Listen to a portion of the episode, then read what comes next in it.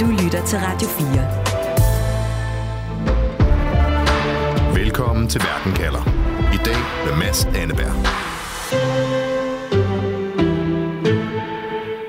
Dybt nede under jorden i Gaza gemmer der sig et underjordisk Atlantis af tunnelgange. Nogle af dem ligger klods op ad grænsen til Israel, og de har i årvis gjort det muligt for Hamas-krigere at skjule sig og forberede blandt andet det store angreb den 7. oktober.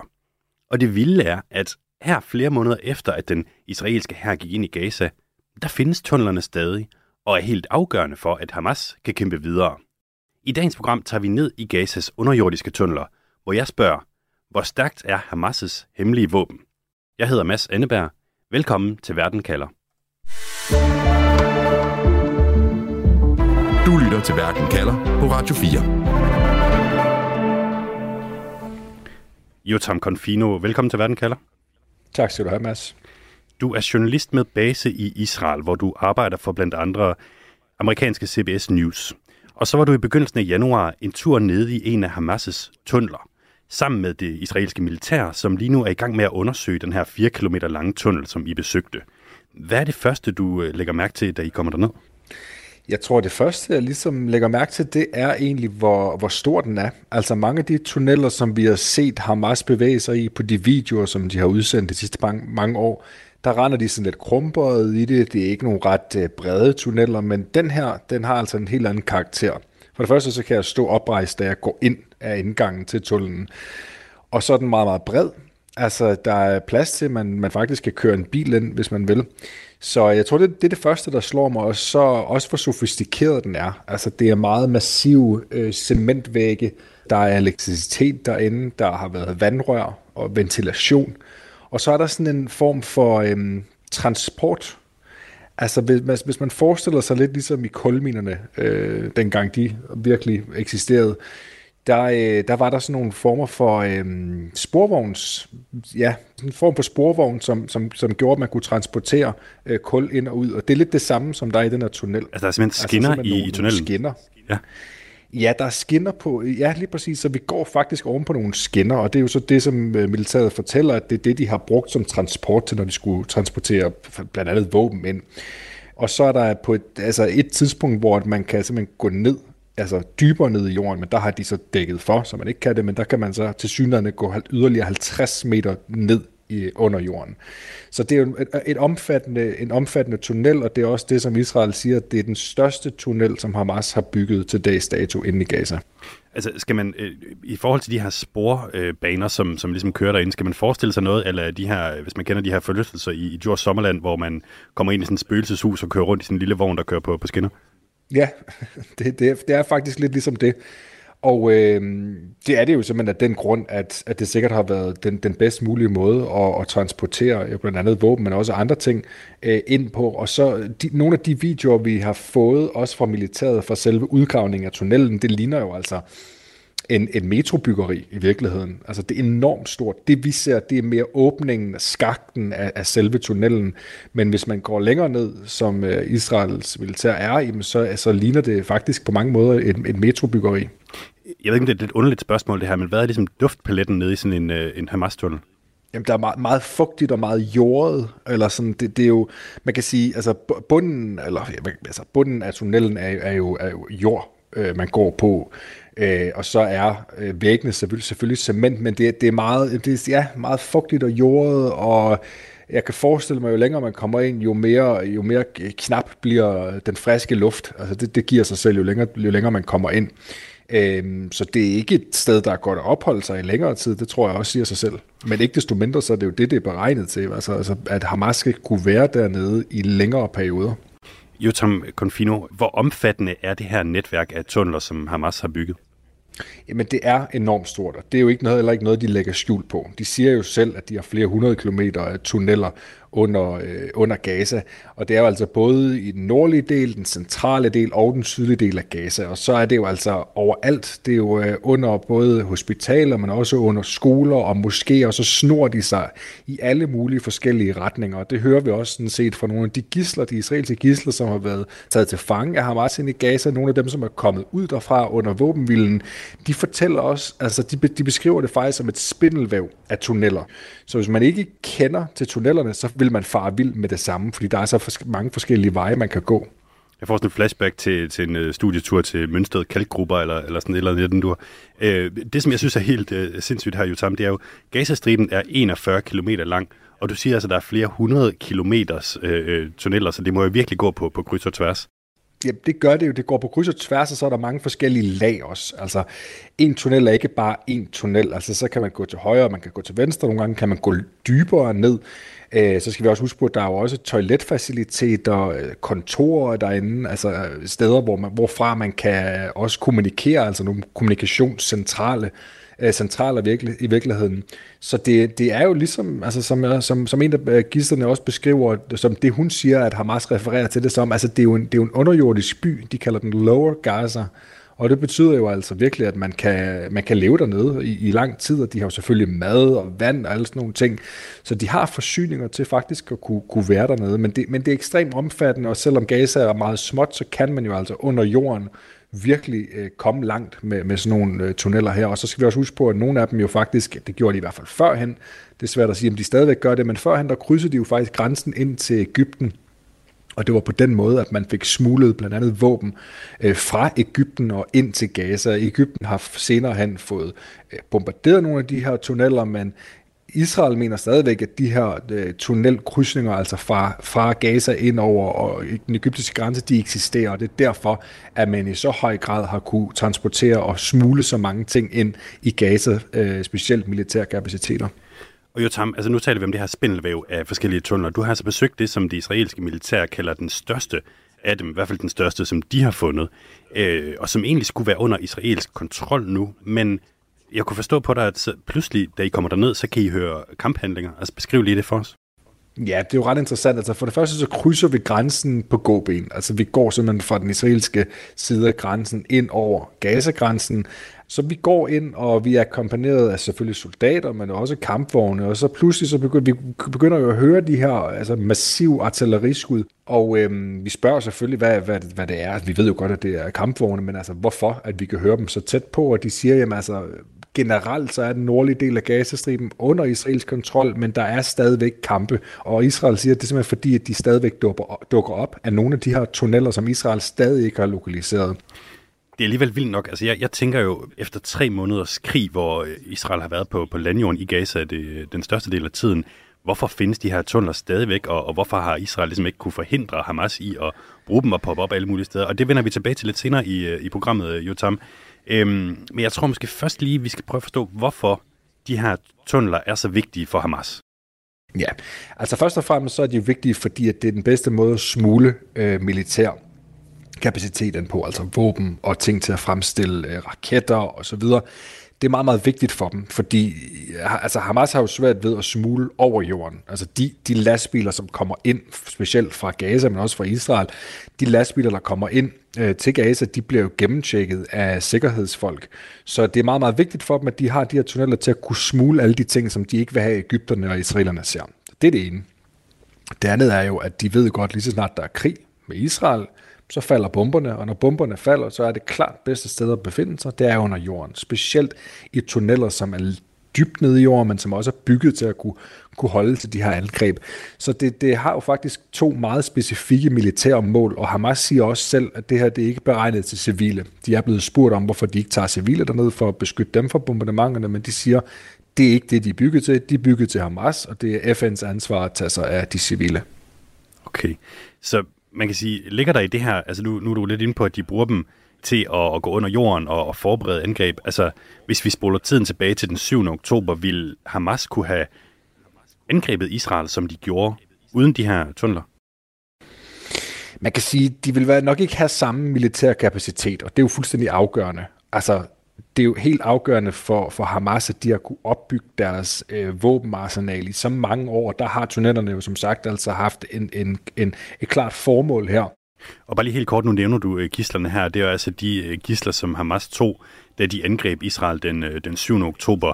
Øh, de befinder sig simpelthen nede i tunnelerne her. Ja, det gør de. Det var også et af formålene med de her tunneller. Det er jo, at den dag, hvor Hamas øh, kidnapper, det har de jo gjort før, men altså den dag, hvor de kidnapper mange israeler, som de planlagde at gøre her den 7. oktober, så skulle man have et specifikt sted, hvor man kunne tage dem hen. Og det er tunnelerne. Altså tunnelerne er det bedste sted for dem at være med Israel, eller med, øh, med gislerne, simpelthen fordi, at det beskytter dem. Altså Hamas ved, at Israel vil prøve at undgå at ramme de tunneller, hvor de tror, der er gisler i. Så det er et helt klart, en helt klar måde at beskytte sig selv på. Det er ved simpelthen at tage gislerne med ned i de her tunneller. Du lytter til Verden kalder på Radio 4. Den blodige krig mellem Israel og Hamas har nu varet mere end tre måneder. Og grunden til, at Hamas stadig kan kæmpe, det er ikke mindst deres netværk af tunneller på kryds og tværs af Gazastriben.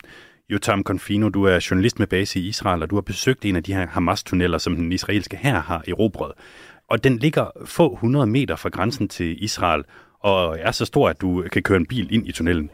Hvordan er det lige, at Israel ikke har kunne opdage, at den tunnel blev bygget?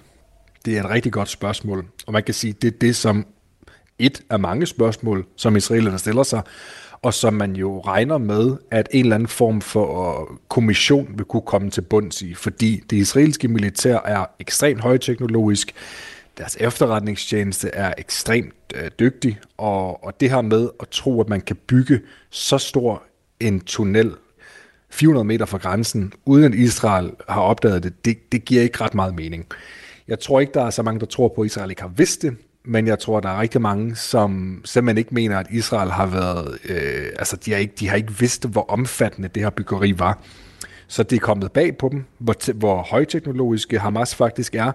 Øh, det er også kommet bag på dem i det hele taget, hvordan at deres angreb den 7. oktober var så systematisk og var så veludført, som det jo var på mange områder, hvis man kigger på det fra sådan en helt øh, militært perspektiv.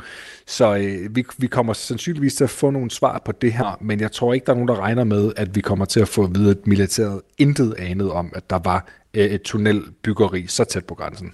Ja, så, så det taler lidt ind i det her med, at Israel var kan man godt tillade sig at sige, dårligt forberedt på Hamas' angreb den, øh, den 7. oktober, men du nåede jo også lige at sige, Jotam, at Israel faktisk har teknologi, der skal kunne opfange, når Hamas øh, bygger øh, tunneler. Så det, det er jo ekstra underligt, at de ikke har opdaget det. Lige præcis, men man kan sige, at Israel har jo hele tiden vidst, at Hamas har haft et omfattende tunnelnetværk. Det vidste man jo allerede dengang, man var i krig i 2014, hvor man også sprængte adskillige tunneller i luften, så det er, ikke, det er ikke som sådan noget nyt. Israel ved, at de her tunneller, de eksisterer. Spørgsmålet er bare, altså når man, når man kommer så tæt på som 400 meter fra grænsen, det er jo der, det bliver problematisk. Altså det er der, hvor Israel skulle i hvert fald være bevidste om, at der er et enormt øh, tunnelbyggeri uh, undervejs. Men det kan sagtens være, at de har vidst det og ikke vurderet, at det vil gøre nogen yderligere trussel. Man kan sige, at i det hele taget, så er Israel jo stærkt undervurderet Hamas' kapacitet inden 7. oktober. Vi har her på redaktionen været i kontakt med flere ingeniører, fordi vi synes, det kunne være spændende at høre, hvad det egentlig kræver at bygge sådan et enormt tunnelsystem her. Men øh, der var faktisk ingen af dem, der havde lyst til at medvirke, fordi det handler om øh, krigen i Gaza. Så Jotam Confino, nu er vi nødt til lige at teste øh, grænserne for din ingeniørviden her. Ved vi, ved vi noget om, hvad det kræver at bygge sådan nogle tunneler, som vi taler om? Altså først og fremmest kræver det jo øh, en masse penge. Altså det her, det er noget, som har kostet øh, sandsynligvis 100 millioner af kroner. Altså det, det er ikke noget, man, man bare lige bygger. For det første er det, er det utrolig avanceret, øh, det vil sige, at ingeniørarbejdet, det er udført af nogen, som har forstand på det, de laver. Og vi ved jo også, at, at Hamas øh, uddanner ingeniører, de har universiteter inde, inde i Gaza, som, øh, hvor de uddanner ingeniører. Så rent teknologisk, så har man haft nogle mennesker øh, stående i spidsen for det her, som har vidst, hvad de lavede. Og så har man altså også haft altså nogle økonomiske øh, støtter bag sig. Og da, det her, det, det bliver ret interessant, fordi at, øh, jeg har talt med en, en palæstinensisk ekspert omkring lige præcis det her med finansieringen af, af Hamas' militære kapacitet. Og han siger, at man ved, at Iran øremærker deres finansielle støtte specifikt til Hamas' militære ving. Det vil sige, de omkring øh, de over 100 millioner kroner om året, som kommer fra hvad hedder det, øh, fra Iran ind til Gaza, altså til Hamas' militærving, de går jo altså specifikt til blandt andet tunneller. Så når der er så mange penge i omløb her, så er der jo heller ikke noget at sige til, at man rent faktisk kan øh, kan bygge noget, som er så højteknologisk. Men igen, jeg tror, det er kommet bag på, på specielt Israel, hvor dygtige de faktisk har været til det her. Altså, hvor, hvor, meget, hvor mange kræfter, energi, hvor meget viden, der er lagt i det, og selvfølgelig også, hvor mange penge, der, bare, der er lagt i det. Okay, så man skal bruge penge og, og selvfølgelig ingeniør. Altså, men, men siger du her jo, Tam, at man nærmest kan studere Hamas-tunnelbygning på Universitetet i Gaza? Altså, der er jo ikke nogen tvivl om, at, at dem, der uddanner sig, og som er medlemmer af Hamas, de ingeniører, de ved, hvad det er, de skal lave, når de er, når de er færdige med deres uddannelser. Så Hamas skal bruge folk, der for det første kender noget til fremstilling af raketter og missiler, men også jo altså til, til, at kunne, øh, til at kunne bygge tunneller. Altså de har jo hvad hedder det, både, både folk, som har forstand på regnskaber og på penge i det hele taget, og på finansiering, men jo også ingeniører, øh, og folk, der studerer krig. Altså de har jo, det, det, man skal forestille sig, at det er en, det er en form for, en, det er jo en form for stat, kan man sige, men det er jo det er stadigvæk en terrorbevægelse, så, så den har jo nogle, nogle helt specifikke øh, formål og funktioner, men der er ikke noget sådan, som sådan underligt i, at ingeniører de bliver værvet af hvad hedder det, terrororganisationer.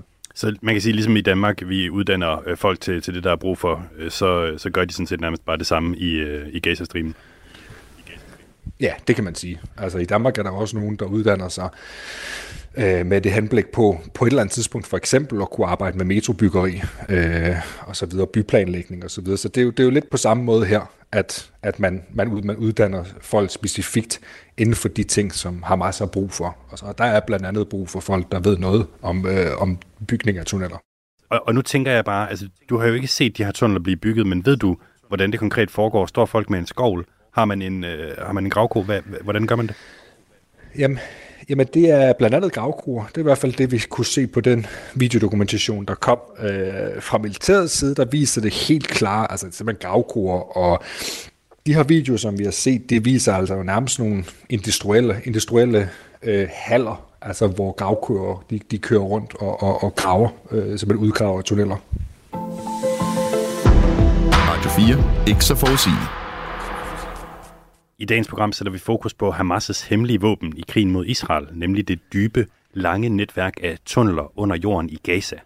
Jotam Confino, du er journalist med base i Israel og dækker krigen for både danske og internationale medier. Hvor mange af de her tunneler er stadig i brug af Hamas? Jamen en hel del. Øh, vi skal tænke på, at Israel har jo kun nu mere eller mindre kontrol med den nordlige del af Gazastriben. Men der er jo store dele af den sydlige del af Gazastriben, som er uberørte, altså som Israel ikke har opereret i endnu. Og mange af de områder har jo stadigvæk tunneller, så man er langt fra øh, at komme i mål med at sprænge de her tunneller i luften. Blandt andet fordi, at de jo er i civile områder, de er under skoler og moskéer og så videre. Det vil sige, at man skal have flyttet de civile fra de områder øh, i, i vid nok udstrækning til, at man kan sprænge dem i luften. For det andet, så er der stadigvæk gisler i de her, i de her tunneller. Og for det tredje, så, øh, så tager det lang tid at finde dem, lokalisere dem og undersøge dem og sørge for, at de er tomme, eller at der kun er Hamas-terrorister dernede, inden man springer med luften. Så man er langt fra at være i mål, og det er jo det, der er hele udfordringen for, is- for Israel. Det er jo, at de her tunneller er et fuldstændig afgørende øh, komponent i Hamas' krigsførelse mod Israel. Ja, så Hamas bruger stadig tunnelerne til aktivt at føre krig mod Israel? Det gør de, ja. Altså, vi hører dagligt om, at de kommer ud fra forskellige tunnelskafte, som, eller tunnelåbninger, og bekriger Israel og laver overraskelsesangreb osv. Vi hører også stort set dagligt, at Israel springer nogle af de her tunnelåbninger i luften. De har sprunget hundredvis af tunnelåbninger i luften. Nogle gange har de sprunget hele tunneller i luften, og så har vi også hørt, at de er begyndt at simpelthen oversvømme nogle af tunnellerne med havvand. Det er ikke noget, som Israel er bekræftet, men det er noget, som amerikanske medier har meldt, at de gør. Så man kan sige, de skrider systematisk fremad med det her destruering af tunneller, men i sidste ende, så kan de ikke få dem alle sammen ødelagt, før for det første, at alle gidslerne er ude derfra, og for det andet, øh, de kan først få destrueret alle de her tunneller, når de ved, at de civile er langt nok væk fra de her øh, tunneller, til de kan begynde at, at destruere dem. Og der er jo altså lige omkring 2 millioner øh, civile palæstinenser i den sydlige del af Gazastriben lige nu. Så det kommer til at tage lang tid at få destrueret de sidste, og få sørget for, at Hamas ikke længere kan bruge dem til at lave overraskelsesangreb. Jeg skulle til at spørge dig jo, Tam Confino, altså hvorfor er det så svært at ødelægge de her tunneller, men du er nærmest lidt inde på det, at, at man i virkeligheden har nogle, nogle planer for, hvordan man kan gøre det. Man kan springe dem øh, i luften, eller man kan oversvømme dem med, med havvand, som du siger, hvilket lyder øh, helt vildt, men øh, der er det simpelthen gislerne, som man formoder er nede i tunnelerne, som, som stopper Israel fra at, at gøre det blandt andet. Ja, altså man kan sige, hvis det her det var en ganske almindelig øh, slagmark med to stater, to militære mod hinanden, uden civile i området, jamen så havde krigen været slut på en time. Altså Israel havde bare tæppebumpet fra nord til syd, Øh, og de havde fået ødelagt alle tunneller og al Hamas infrastruktur meget, meget hurtigt. Men fordi at de er blandt civile, så systematisk som de er, så kan man ikke gøre det her.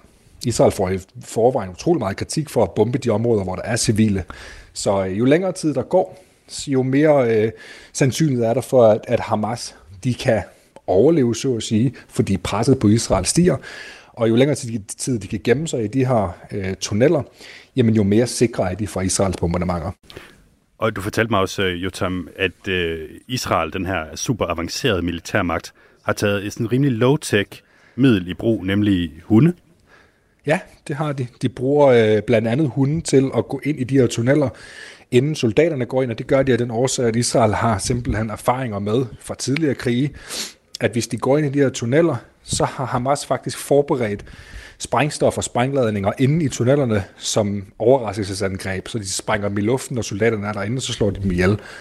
Så det er også noget, som Israel skal gøre. Altså, de skal tjekke de her tunneller, inden de går ind og, og undersøger dem. Det vil sige, for det første skal de tjekke dem, at der ikke er sprængstoffer, for det andet så sender de hunden ind for at se, om der er Hamas-terrorister til stede. Så har de nogle kameraer på hundene, så de kan se, øh, man ja, orientere sig derinde. Så det gør man i vid udstrækning, og når man så sikrer sig, at der ikke er nogen derinde, eller i hvert fald, at der ikke er nogen gisler eller nogen sprængstoffer, så springer man øh, tunnelerne i luften. Og du er også inde på, at øh, Israel mener, det er svært at finde de her tunneller. Altså, jeg tænker bare, hvis man har sådan en enorm underjordisk øh, tunnel, som, som du har været nede og besøge her, hvorfor er det så svært at finde? Fordi mange af de her tunneller, for det første skal man jo finde åbningerne. Og mange af tunnelåbningerne er jo inde i blandt andet moskéer, for eksempel i private lejligheder. Og øh, altså, der er utrolig mange bygninger i Gaza, så det tager lang tid systematisk at gå bygning for bygning igennem og finde ud af, hvor de her åbninger de befinder sig. Så øh, det er også det, der gør, at der er nogle israelere, som er lidt skeptiske overfor det her. Jeg har talt med den tidligere chef for Israels nationale sikkerhedsråd, som sagde, at han mener ikke, at man kan komme alle tunneller til livs. Han mener simpelthen, at det er for stor en opgave, fordi der er så mange civile i Gaza, og det tager så lang tid at rykke rundt på folk. Så øh, han er skeptisk over for det, som Israel har erklæret som værende deres øverste mål, nemlig at destruere al Hamas infrastruktur, inklusive tunneller. Ja, det leder mig så frem til det store spørgsmål her, Jotam Confino. Kan man få bugt med Hamas, uden at få bugt med deres tunneller? Nej, det kan man ikke. Fordi at hvis du ikke har Øh, smadret deres tunneller, så har du stadigvæk områder, hvor de kan angribe Israel fra, altså lave overraskelsesangreb. Og det er et kæmpe problem for Israel. En ting er deres raketter, som de jo dagligt fyrer ind over Israel, øh, over civile områder, men noget andet, det er jo altså de her tunneller, hvor de kan poppe op og lave bagholdsangreb på, på soldater. Det er et kæmpe problem og en kæmpe udfordring. Så hvis ikke man finder alle de her tunneller og destruerer dem, så vil Hamas blive ved med at true Israel og israelske soldater øh, fra tid til anden, alt, alt efter hvor mange af dem, der er tilbage. Du lytter til Verden kalder på Radio 4. I dagens program dykker vi ned i de tunneller, som Hamas har bygget i Gaza. Et netværk på flere hundrede kilometer med alt fra toiletter til køkkener og sporvogne. Og altså stedet, hvor Hamas kan gå i ly for de israelske bomber. Jotam Confino, du har besøgt en af tunnelerne, og det kan være, du vil være så venlig at svare på dagens store spørgsmål. Det, som jeg indledte programmet med, nemlig, hvor stærkt er Hamas' hemmelige våben, altså de her tunneller? Jamen, det er ekstremt stærkt. Det er simpelthen deres bedste øh, våben. Man kan sige, i forhold til de raketter, de har, som jo sjældent slår nogen ihjel, det gør de, men, men sjældent i forhold til, hvor mange man fyrer afsted over Israel, så er de her øh, tunneller ekstremt effektive til at lave bagholdsangreb, og selvfølgelig til at gemme sig, indtil krigen den er slut. Så øh, det er jo derfor, de har investeret så mange penge i det, det er derfor, de har så mange af dem, det er derfor, de er så dybe og avancerede. Øh, det er, det er simpelthen deres bedste våben. Så bare lige helt kort, hvor meget betyder tunnellerne for, at Hamas kan blive ved med at kæmpe? Jamen uden de her tunneller, så havde øh, langt flere af dem været slået ihjel for det første, fordi når de er over jorden, så er det meget, meget lettere at slå dem ihjel med luftangreb. Så hvis ikke de havde haft alle de her tunneller, så havde de, øh, så havde de været langt mere svækket militært, end de er lige nu. Jotam Confino, journalist med base i Israel, hvor du lige nu dækker krigen for blandt andet amerikanske CBS News. Tak fordi du vil være med i programmet. Det var så let. Du har lyttet til Verden kalder med mig, Mads Anneberg. Programmet er tilrettelagt af Stine Krohmann Dragsted, og vores redaktør er Camilla Høj Eggers. Husk, at du kan høre os hver dag fra mandag til torsdag, enten på podcast eller kl. 13.05 her på Radio 4. Du har lyttet til en podcast fra Radio 4. Find flere episoder i vores app, eller der, hvor du lytter til podcast. Radio 4. Ikke så forudsigeligt.